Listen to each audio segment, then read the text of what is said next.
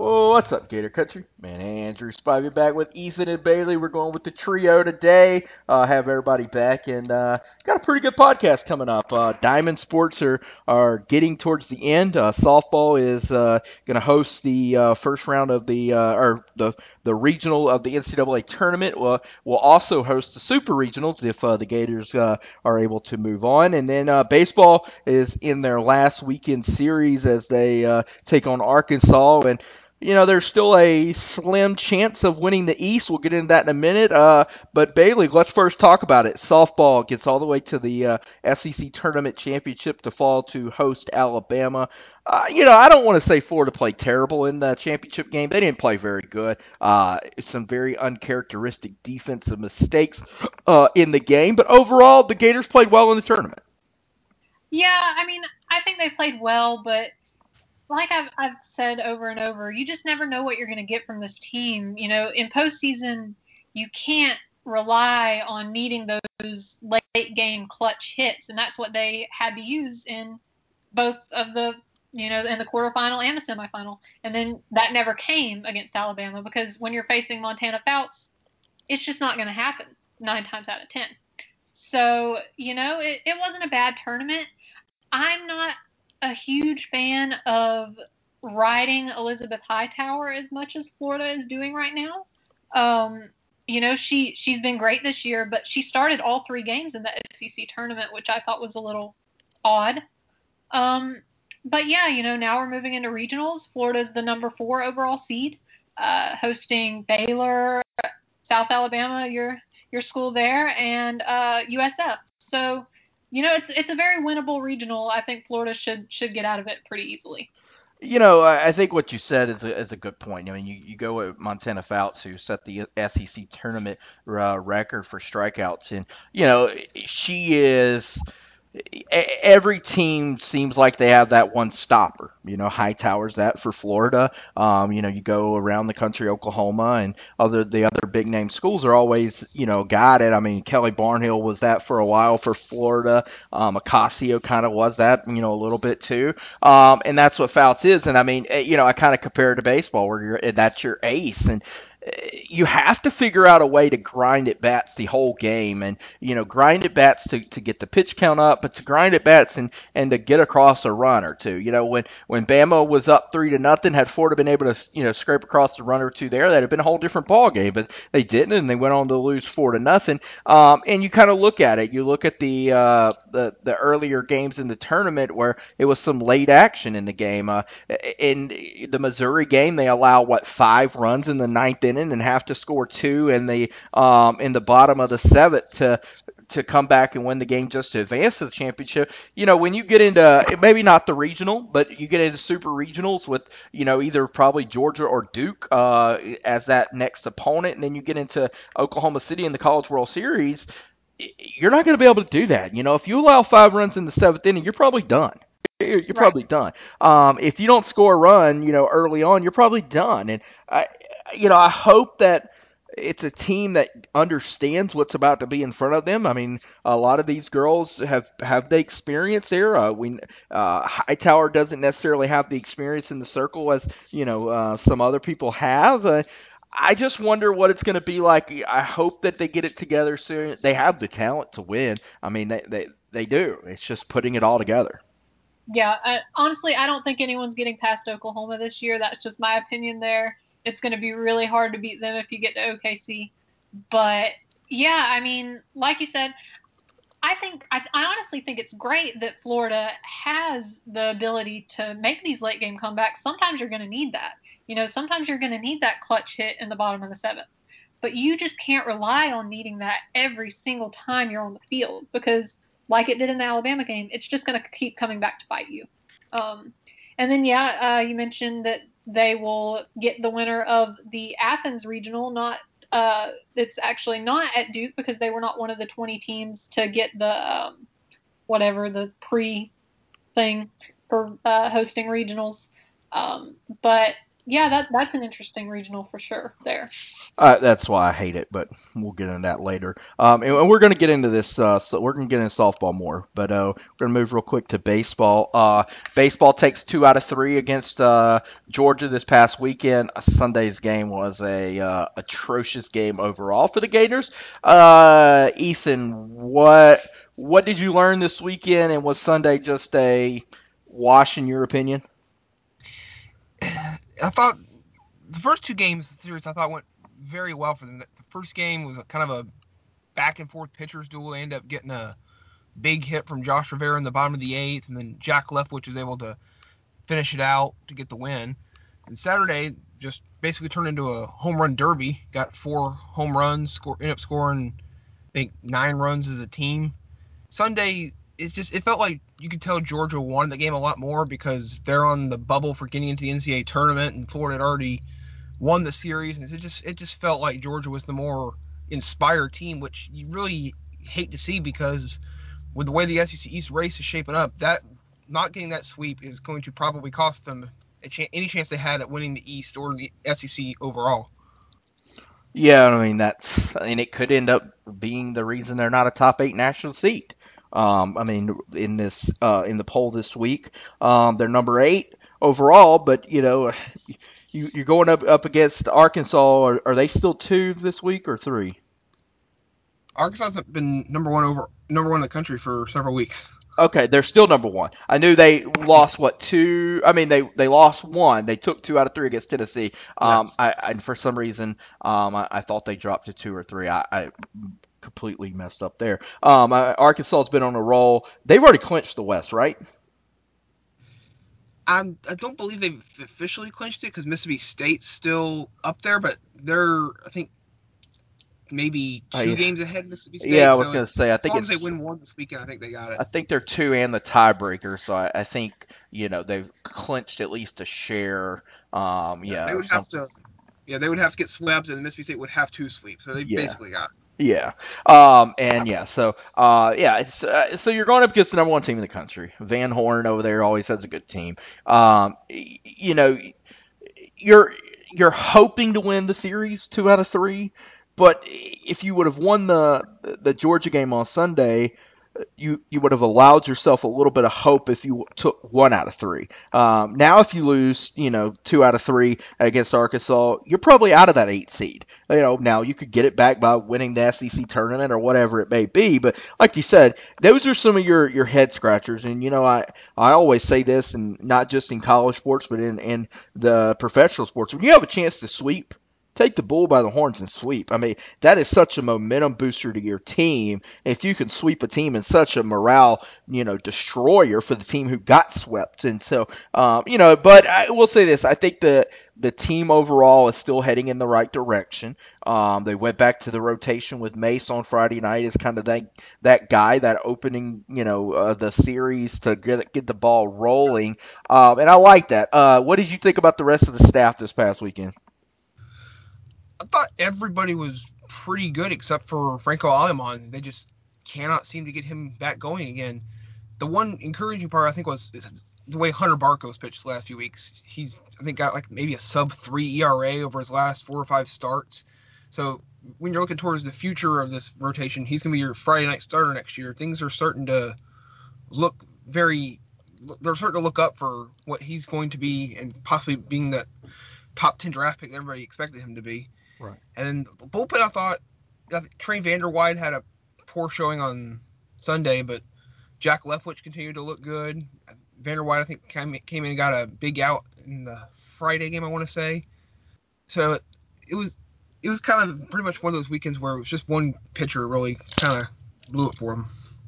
Yeah, I mean, you know, and again, it's you know, it's back against the wall on Sunday. You know, Georgia understands that they're they're on the bubble. They wanted it a little bit more, and you know, I think that this that is probably the one thing about this team that scares me uh, as far as Florida goes, and that is you never know what what team from a mental standpoint is going to show up. You know, at, at, times this team looks like that team that knows they're good, knows they're you know knows they're one of the best teams in the country, and comes out and just says, "Hey, we're going to prove it to everybody," and basically tells everyone to hush that they're that good. And then there's a, the team that comes out and who thinks they're good, knows they're good, and thinks they're going to get by with it without giving the energy. And, and I think that that'll be the biggest test for this team going forward is just what kind of mentality they show up with week in and week out. Hopefully, as the you know the season winds down and you know you get into the SEC tournament next week, they understand that it's go time.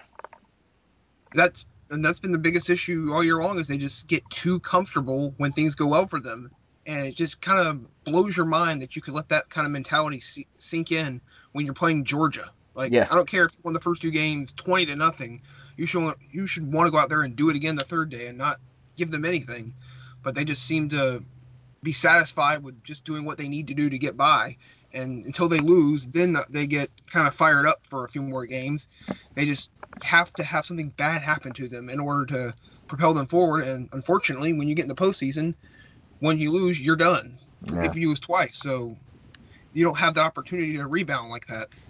Yeah, I mean it's, it's tough. Uh, I mean, so let's let's break that down for just a quick second here, and that is, uh, you know, in order Florida sits a game back of Tennessee, a half a game back of Vandy for the Eastern Division title. Uh, Tennessee, you said, goes to South Carolina or takes on South Carolina, um, and Vandy has Kentucky. Florida has to sweep and have Tennessee lose two games uh, in or yes to lose two games for them to tie because Tennessee has a tiebreaker, and then uh, you know again Vandy's going against a terrible Kentucky team, so basically Florida needs to sweep this weekend, and that's a tough task against the number one team in the country. Yeah, it's I mean, if they the one scenario I guess where they could possibly get a split of the SEC East title, which even then Tennessee would get the higher seed because of the head to head. But if they win two out of three, and then Tennessee only wins one out of three, Vanderbilt I think somehow would have to lose two out of three to Kentucky in that scenario. They would finish in a tie with Tennessee, but it basically is going to take a sweep at the number one team in the country to get any sort of hardware from the regular season. And what makes you frustrated about this whole thing? It, it, it's tough to sweep them, but this team's talented enough to sweep them. 100% they're talented enough to sweep them. It's just what team shows up. Yeah. And you, you keep going back and you think about all the games that they gave away where they had oh. that 14 inning game at South Carolina that they should have won if Ben Specht doesn't give up the 0-2 home run, or the first two games of the Tennessee series where they had them beat and then gave it away in the middle innings, yeah. or Leftwich throwing eight straight balls, and then the game three of the Georgia series where they just don't show up. It's just if you win even one of those games, you're in a great position right now. But instead, it's going to take a miracle to get any sort of trophy out of this. Yeah, uh, Bailey. Let's talk uh, softball here for a second, and uh, you know they uh, it's Baylor my Jags, um, and uh, Baylor this weekend, uh, or USF this weekend. No UCF. Uh, I think everyone is praising the, the, the good Lord that that's not happening for several reasons. UCF's very good, but it gets so tiring. I mean, next week or two weeks, Ethan, we're going to be talking about Florida State or Miami coming to the Gainesville. I'm sure at baseball, it's just the way it's going to be. Uh, always is. If not, we'll be talking about how lucky that is. Just because you get tired of seeing it. Um, overall, I think this region is okay. I think it's kind of weak in, in some ways. South Alabama's a team has come on lately. Uh, Kaylee Kvistad's sister Camden is a is a very good hitter, uh, but th- their pitching's weak, and uh, you know one through nine in the order is not very good. Uh, kind of a down year for, for South Alabama. They do have a freshman pitcher who's uh, pitched well, set the strikeout record for uh, um, strikeouts by a freshman in I think Sun Belt history. Um, so they're okay. USF's a team that's going to battle though uh, good coach as well. I, I guess Florida just needs to take care of business, right? I mean, just come out and play their game, and they should be okay, huh? Yeah, I mean that's what I'm thinking. You know, Florida already beat USF four times uh, this year. USF played one close game uh, in the last time they met, but I I think Friday is going to be a very winnable game. It's at 2 p.m. Um, and then you know you start moving on. You're looking toward Baylor. Um, and they're you know they're Hold team. on, hold on. My Jacks could upset Baylor. Okay, okay, but we're being realistic here. They could, but I'm planning for a Baylor matchup. In, Okay, in I'm I'm gonna laugh when my Jags are playing are playing the Gators. I'll I'll take it back, but you know, um, I don't know a ton about Baylor to be honest, but I do know that they played several SEC teams this season uh, and lost all but to Mississippi State, I believe. I believe they beat Mississippi State. Um, and you know they were they were swept by Oklahoma and Oklahoma State. So you know if Florida plays their game, I think that this should be a winnable regional. But like we said, it's just got to be you know you come out and you just take care of business. Um, but yeah, you know, I'm I'm excited about it. I think, like you said, everybody is having a big sigh of relief that UCF is not coming to Gainesville because that would have been a nightmare, honestly, situation for Florida. Even though it is tough to beat a really good team three, four times. So Yeah. Florida was probably uh, on on the Due? cusp of that win there, but you know. Due for a win, yeah. Um, I- I think the biggest thing too is not to wear out Hightower. Um, you know, get some get some length out of um, Chronister, Lugo, and um, and you know maybe maybe even the freshman Trillick. Um, and, and try to what's that?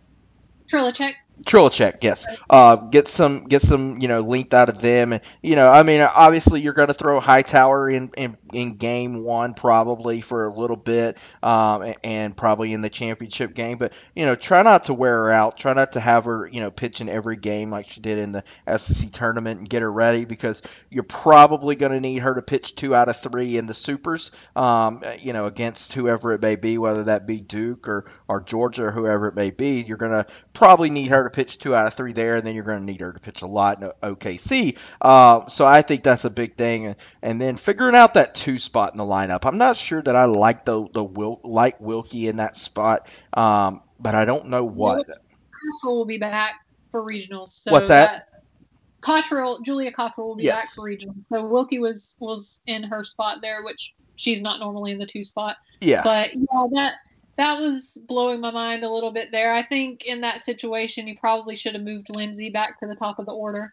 Uh, but you know, I don't know though that I, I I don't I don't know that I don't say that that's not a good idea coming up. You know, I, I like Lindaman being in the three spot, or, or Echols being in the three spot, and Lindaman being in the four spot, and Cottrell being five. I, I like Yeah. that lengthening of the lineup. You know, if you got Adams on base, as as she is quite a lot, and you're able to to bring Lindsay up with the opportunity to either you know have first and second, or at worst have a runner on second if she does make a lot of contact there. Um, I like that. I mean, you know, get some uh, get some runners on and, and runners in scoring position for Lindaman for Echols. You know, you're going to at least get a fly ball. So if you're able to get a runner on third there, that away, and, and then you're not able to pitch around uh, all three of those. So I, I wouldn't mind seeing Lindsay go back to that two spot and lengthen that lineup a little bit.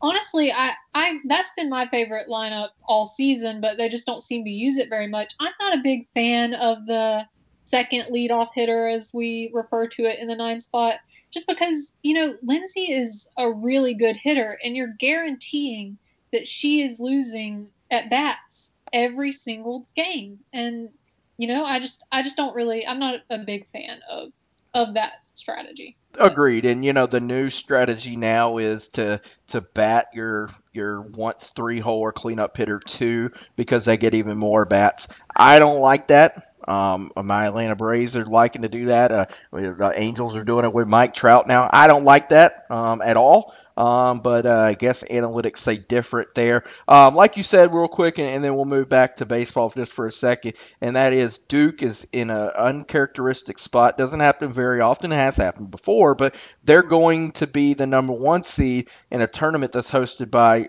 Duke uh, or by Georgia in the regional uh, because of Duke not being prepared for the COVID uh, protocols uh, there. You know, that's I get it. I, I get it. But the point of being the number one seed is getting rewarded. I- You know, okay, maybe they couldn't host there, but I don't. I just don't like it being at Georgia. I mean, Georgia as the two seed got got gets rewarded. Yeah, I, I'm not a fan of it either. I think you definitely could have played it better there. But, you know, no one was really expecting Duke to end up in that, uh, you know, in one of those top seeds just because they kind of came on late. And I think they said they won like 14 in a row or Mhm. something towards the end of the season. Yeah. So they're a really hot team right now. Um, Won the ACC tournament and yeah, beat Clemson in the in the title game, which it's crazy. Both of those teams are brand new teams. Clemson didn't have a team till last year. right, I think Duke is only a few years old. right, So yeah, it's it's a really great story for them. So yeah. we'll see what happens with that. Um, real quick, uh, Ethan on uh, on baseball here. Um, you know, it, you're starting to kind of see the the overall NCAA picture. Um, you know, shape out. Do you think Florida? What do you need? What do you think Florida needs to do to to secure a top eight seed? Well, I think in the SEC Network broadcast this week, I think they said that Sully told them that he thought they needed 19 conference wins, which is the magic number.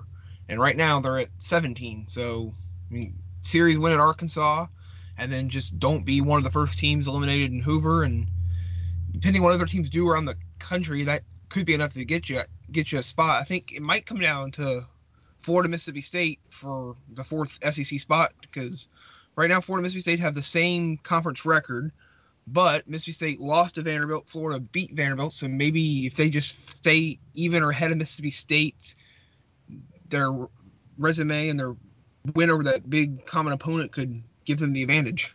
Yeah, I mean, and that's huge. I mean, it's so big. I mean, it's so big to host and not to have to go on the road. And, And that- go ahead. And Florida, Mississippi State could be, it looks like, will be possibly a matchup in the SEC tournament because right now they're the four and the five, so Yeah. That very well could be like kind of a play-in game to a national seed. Hey, there you go. You couldn't ask for nothing better there. It's such a, a huge uh, thing. So uh, let's go to the other big news real quick, and that is uh, on Monday. We're taping this on Tuesday. Uh, the the Gators announced that uh, full capacity, uh, no more mask, uh, starting uh, June in, in middle of June, right? Uh, no mask starting immediately. Okay, full capacity June starting. when Yeah. So technically football season because nothing Yeah. happened. Um, you know, we talked about this a little bit before we came on the air here. Uh, I've been to several baseball games. Went to Atlanta for the Braves game when they were um, at uh, 25 or 50 percent capacity, excuse me. Um, and then I've went to a couple that's 100 percent capacity. And I love to see, you know, the environment. I, I, I do. I, I joke that it was kind of nice uh, to have, you know, the half capacity just just for the leg room and the, you know, being able to uh, to not have to deal with people as many people. Uh, but for the environment, it's great. You know, for college football, it's it's it's so needed to have the swamp packed at 90,000, 92,000, whatever it may be. Um, you know, to have Neyland Stadium and Bryant Denny, all of them rocking. That's what college football is about. I I'm glad to see it. I know there will be some people who want to say, well, it shouldn't. You know, COVID's not ready, whatever it may be. Me personally, I'm glad to see it. Yeah. Uh, uh, go ahead, Ethan. Oh, sorry. I'm I'm glad to see it too. I thought it's something that should have been done for a while now, and I just think it's it, it's gonna be a it's gonna feel a lot different when you hear the the swamp only Gators come out alive when they're taking the field for ninety thousand versus Alabama. That's just it's gonna feel even more special than it already was going to. That game is even though it's the third the second home game, it's gonna feel just a little more special. And LSU had uh, LSU was already back to 100%, right? They've been 100% for what about a month now? LSU went out first, I'm pretty sure. and the Tennessee schools are at 100%. The Mississippi schools are at 100%. Arkansas is at 100%. I think Yeah. Texas A&M. Um, I think Alabama was was one a of matter the. of time before Florida was going to do it. You you've got to fall in line at some point. But yeah, I'm with you guys. I'm really excited about it. There's definitely going to be a little bit of controversy. Uh, you know, I honestly think it might take a little bit for some of these schools to totally fill the stadiums. Uh, it's going to be packed for Alabama no matter what. But you know, people are still going to be taking some precautions. I think so. We might not see sellouts immediately but we'll see. I think it's going to be interesting to see how hungry people are to get back to these games. I will bet you this, Bailey, and I understand what you're saying, but I will bet you every game sells out this year. unless they're unless Florida is bad at the end of the year. Uh, what's that? You think Sanford's going to sell out? Yes, uh, as long as Florida's playing good ball, because I think people are so hungry to be back in stadiums that they're they're they're itching to come. If they had a spring game tomorrow and they said 100% capacity, I think they would come close to, to filling it. I, I just think. go ahead, Ethan. Was gonna say, and the problem with that is though is that UF knows that people are hungry, and so I'm sure the ticket prices will be exorbitantly higher. Yeah. Well, they got to make up for last year, so uh, I just think people are. I mean, you know, you you've seen sports around the country um, who are who are 100. percent A lot of them that would never sell out are selling out just because I think people are so hungry to, to be able to get on campuses, I mean, and in in stadiums and, and just see live sports. I mean, they're they're you know, it's nice to have it on TV. I think we're all very uh, happy and you know thankful that there was live sports. You know, this past year that we were able to see. Um, mostly on TV just because it helped pass the time. But I, I think everyone's so excited to get back on campuses and in stadiums that I, I really do. I think you. I don't think you'll have a problem selling out the swamp. Hmm. Well, Dan Mullen will be happy then. He won't have to make any sly comments after the game. A question for y'all, I, and I haven't, I, I haven't seen this, so it might be out there. Has the World Series announced what the capacity is going to be for softball and baseball yet? I have not seen that. I haven't either. I think Uh, I know the NCAA is limiting the regional super regionals to 50 percent, so I would assume it'd probably be the same. Yeah. Well, that's what I, I thought. The because I mean, obviously it's the NCAA's call, not the uh, each uh, institution. So I, I figured it would be that. I was just wondering what it was going to be like. Still, still fifty percent in, Omaha is going to be going to be nice, and fifty percent in uh, uh, OKC is going to be nice for softball. So you know, again, I, I I love it. I mean, I you know, I think college sports are all about the atmospheres. You know, you, you can't tell me that people did not miss seeing the the O'Connell Center and you know Cameron Crazies and all that stuff this year in basketball. That's just what that's what college sports are about. Yeah, no, it definitely is. I mean, I, I'm not saying that I think it's people are not going to be at these games, and I wasn't even saying at Florida. I was just saying at some places around the country, I think we might need a little more time. Um, but yeah, it, it really is what college football, especially, is all about. It was hard to watch some of these games where there's just no fans in the stands, and it's like, what is even the point? like, it, I mean, obviously, like you said, we're all very happy that we got football to watch, but it can totally change the outcome of a game, especially when you're in a place like the swamp. It it's a big factor. They're you know they're another piece of the game for a lot of these teams, so it'll be a lot of fun to watch. Well, Vanderbilt was used to it, and they still played terrible.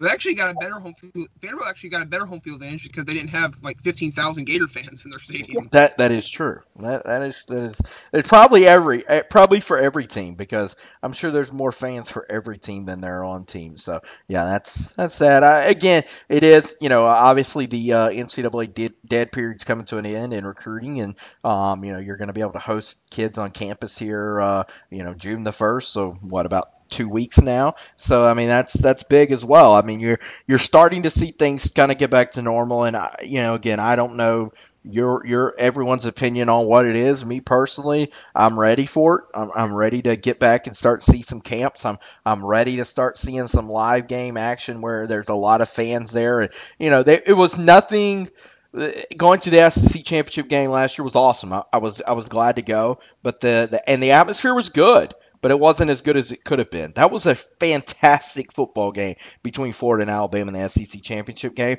and as loud as it was, it should have been even louder. And I, I'm excited for that.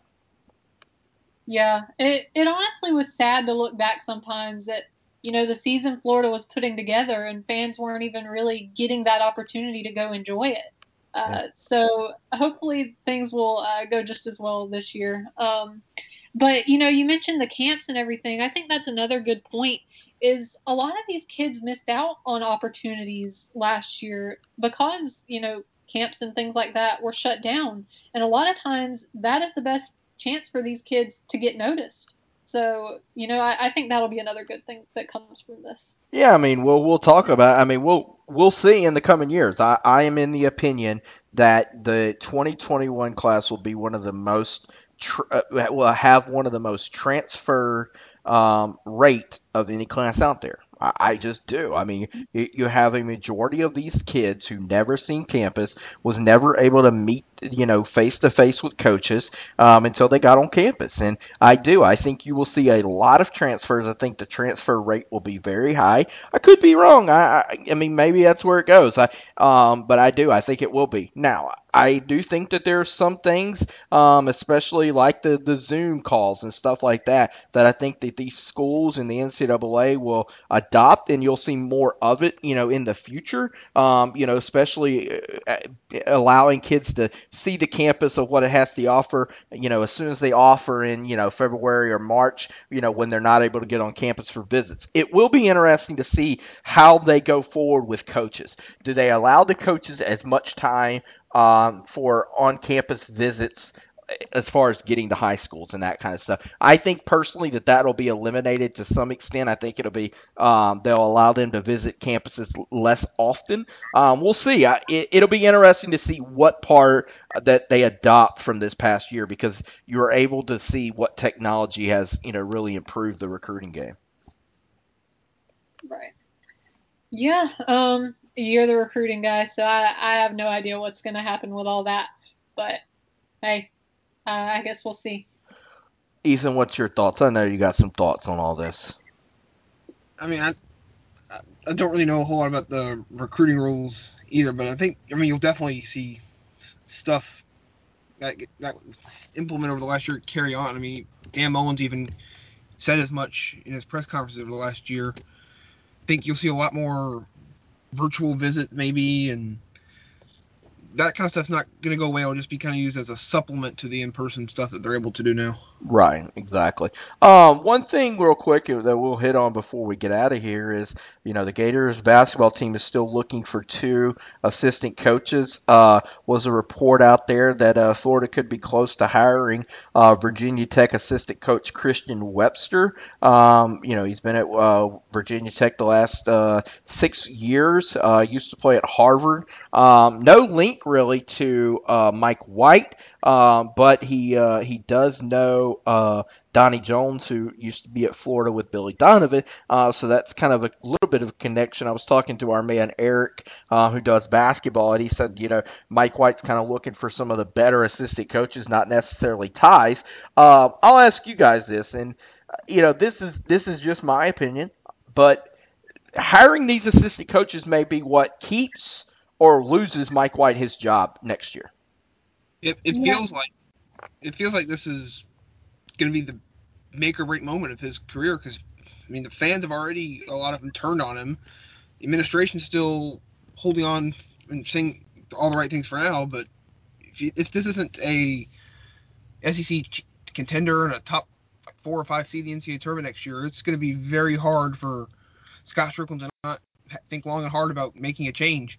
And so these assistant coaches he's making, he's gonna hire are gonna obviously play a huge role in how successful next year's team is, and he needs to, I think, do what he's trying to do. It sounds like, and not go out and get the guys that he's worked with in the past or his friends, but just go out and get the best basketball coaches he can who aren't afraid to tell him that he's doing something wrong or make changes and kind of drastically change what they're doing in some areas. And that coupled with because they have, I think, the right amount of talent to win. They just need to clean up some of the schematics and hopefully that's enough to make a huge change in the win loss column. Right. Yeah. I mean, I'm not sure how much, you know, make or break it is depending on who you hire. But I think Mike White has done a good job of uh, bringing assistants on in the past. Uh, so we'll see how this goes. You know, uh, Tre Mann, I remember he called Darris Nichols like the heart and soul of the team late in the season. He, you know, everyone was very high on him. So I think it will be important to get someone in there who can, you know, replace a guy like that and build those bonds with the team and, you know, be that guy that they need. Um, because it honestly is a little bit of a flag raiser, I think, whenever someone calls an assistant coach rather than the head coach or, you know, another player the heart and soul of the entire team. Yeah, um, I mean, you know, obviously Mike White doesn't seem like the Energizer Bunny, you know, or or or that you know kind of guy that you know gets everybody fired up there, and so you know you're okay with that in a way, but you know you definitely got to replace that. You know, and the thing for me is I think Mike White has to juggle a little bit because this team needs some fresh ideas on the court but you also need to continue to recruit well. And you know not just in the portal but you know in, in high school recruiting as well. Now again mike white's landed some big players that haven't exactly worked out. Um, so you got to kind of figure out a, a way to have a little bit of both on, on your on your staff. And uh, obviously Webster seems like a, a guy who's um, very widely regarded. I mean, uh, was was on the, the ESPN's 40 under 40 list for the, the top assistant coaches in the uh, in college basketball. Um, so I mean that was that's big for to know that you know that and, and apparently he's had some guys or other schools call about him as well. So uh, you know I think it's a it's a balancing act of getting a really good on the on the court coach, but also getting someone who can continue to recruit well. Right. I think that's what you're looking for, no matter what sport you're talking here. You know, whether it's basketball, football, baseball. You you, you need someone who can kind of do it all when you're looking for assistance. So. Um, Ethan, you got any thoughts on this? I mean, yeah, he needs to find somebody that can keep the good parts of the program and fix the parts that aren't working so well. And if Webster's that guy, then hopefully he's able to go out and get him. He hasn't seemed to have much of a problem with recruiting or attracting assistant coaches in the past. And it'll be interesting to see though if the assistant coaches going after do they view the kind of hot seat talk is that a negative? Do they want to go to a place where maybe they the whole staff gets fired after next year? Is that going to negatively affect them? I think so. I mean, I, I don't think that it's. I don't think that you can ignore it. I mean, you know, you looked at you know Jeremy Pruitt. Um, you looked at some other you know teams around uh, that were not able to land in, in football coaches because of the hot seat talk. So yes, definitely there. Uh, you know, and I mean, there's no way to to get around that. I mean, it just is what it is. I mean, obviously Mike White's not going to say, "Yeah, I'm on the hot seat. I'm getting fired if I don't win."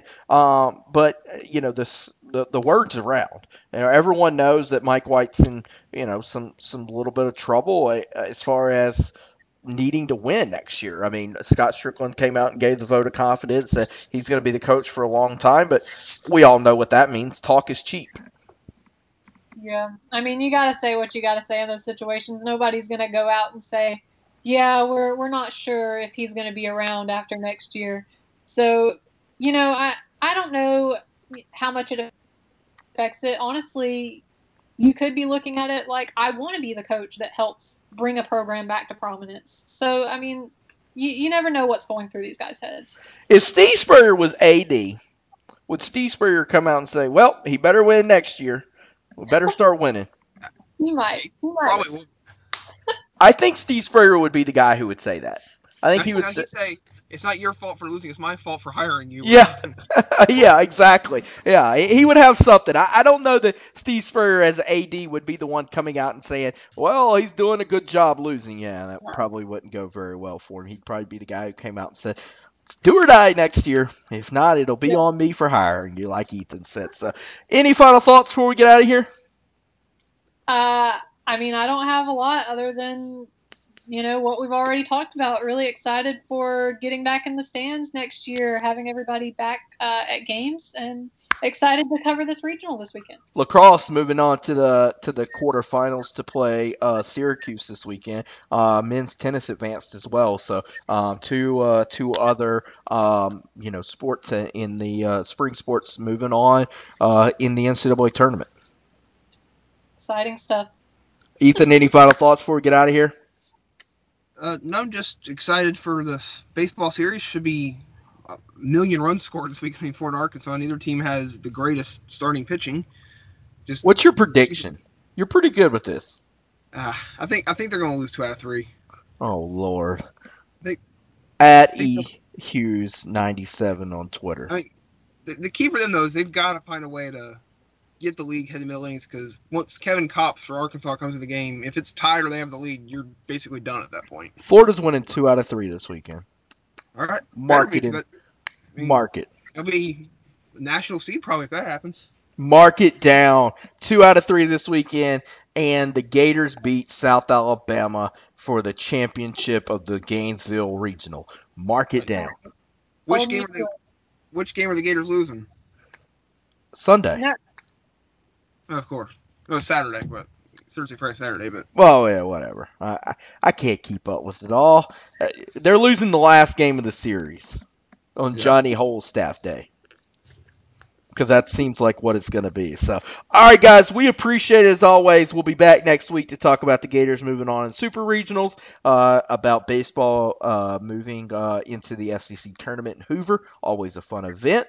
And uh, hopefully the lacrosse team uh, moving on uh, against Syracuse, tough opponent in lacrosse. So we'll be back. As always, check us out on the website. We'll have plenty of stuff coming up. Eric will be covering basketball, and we'll be handling recruiting of football. And within on June the first, we'll be out there as uh, Gator recruiting camp gets underway. So as always, follows, and we appreciate it. Thanks, guys. Bye, guys.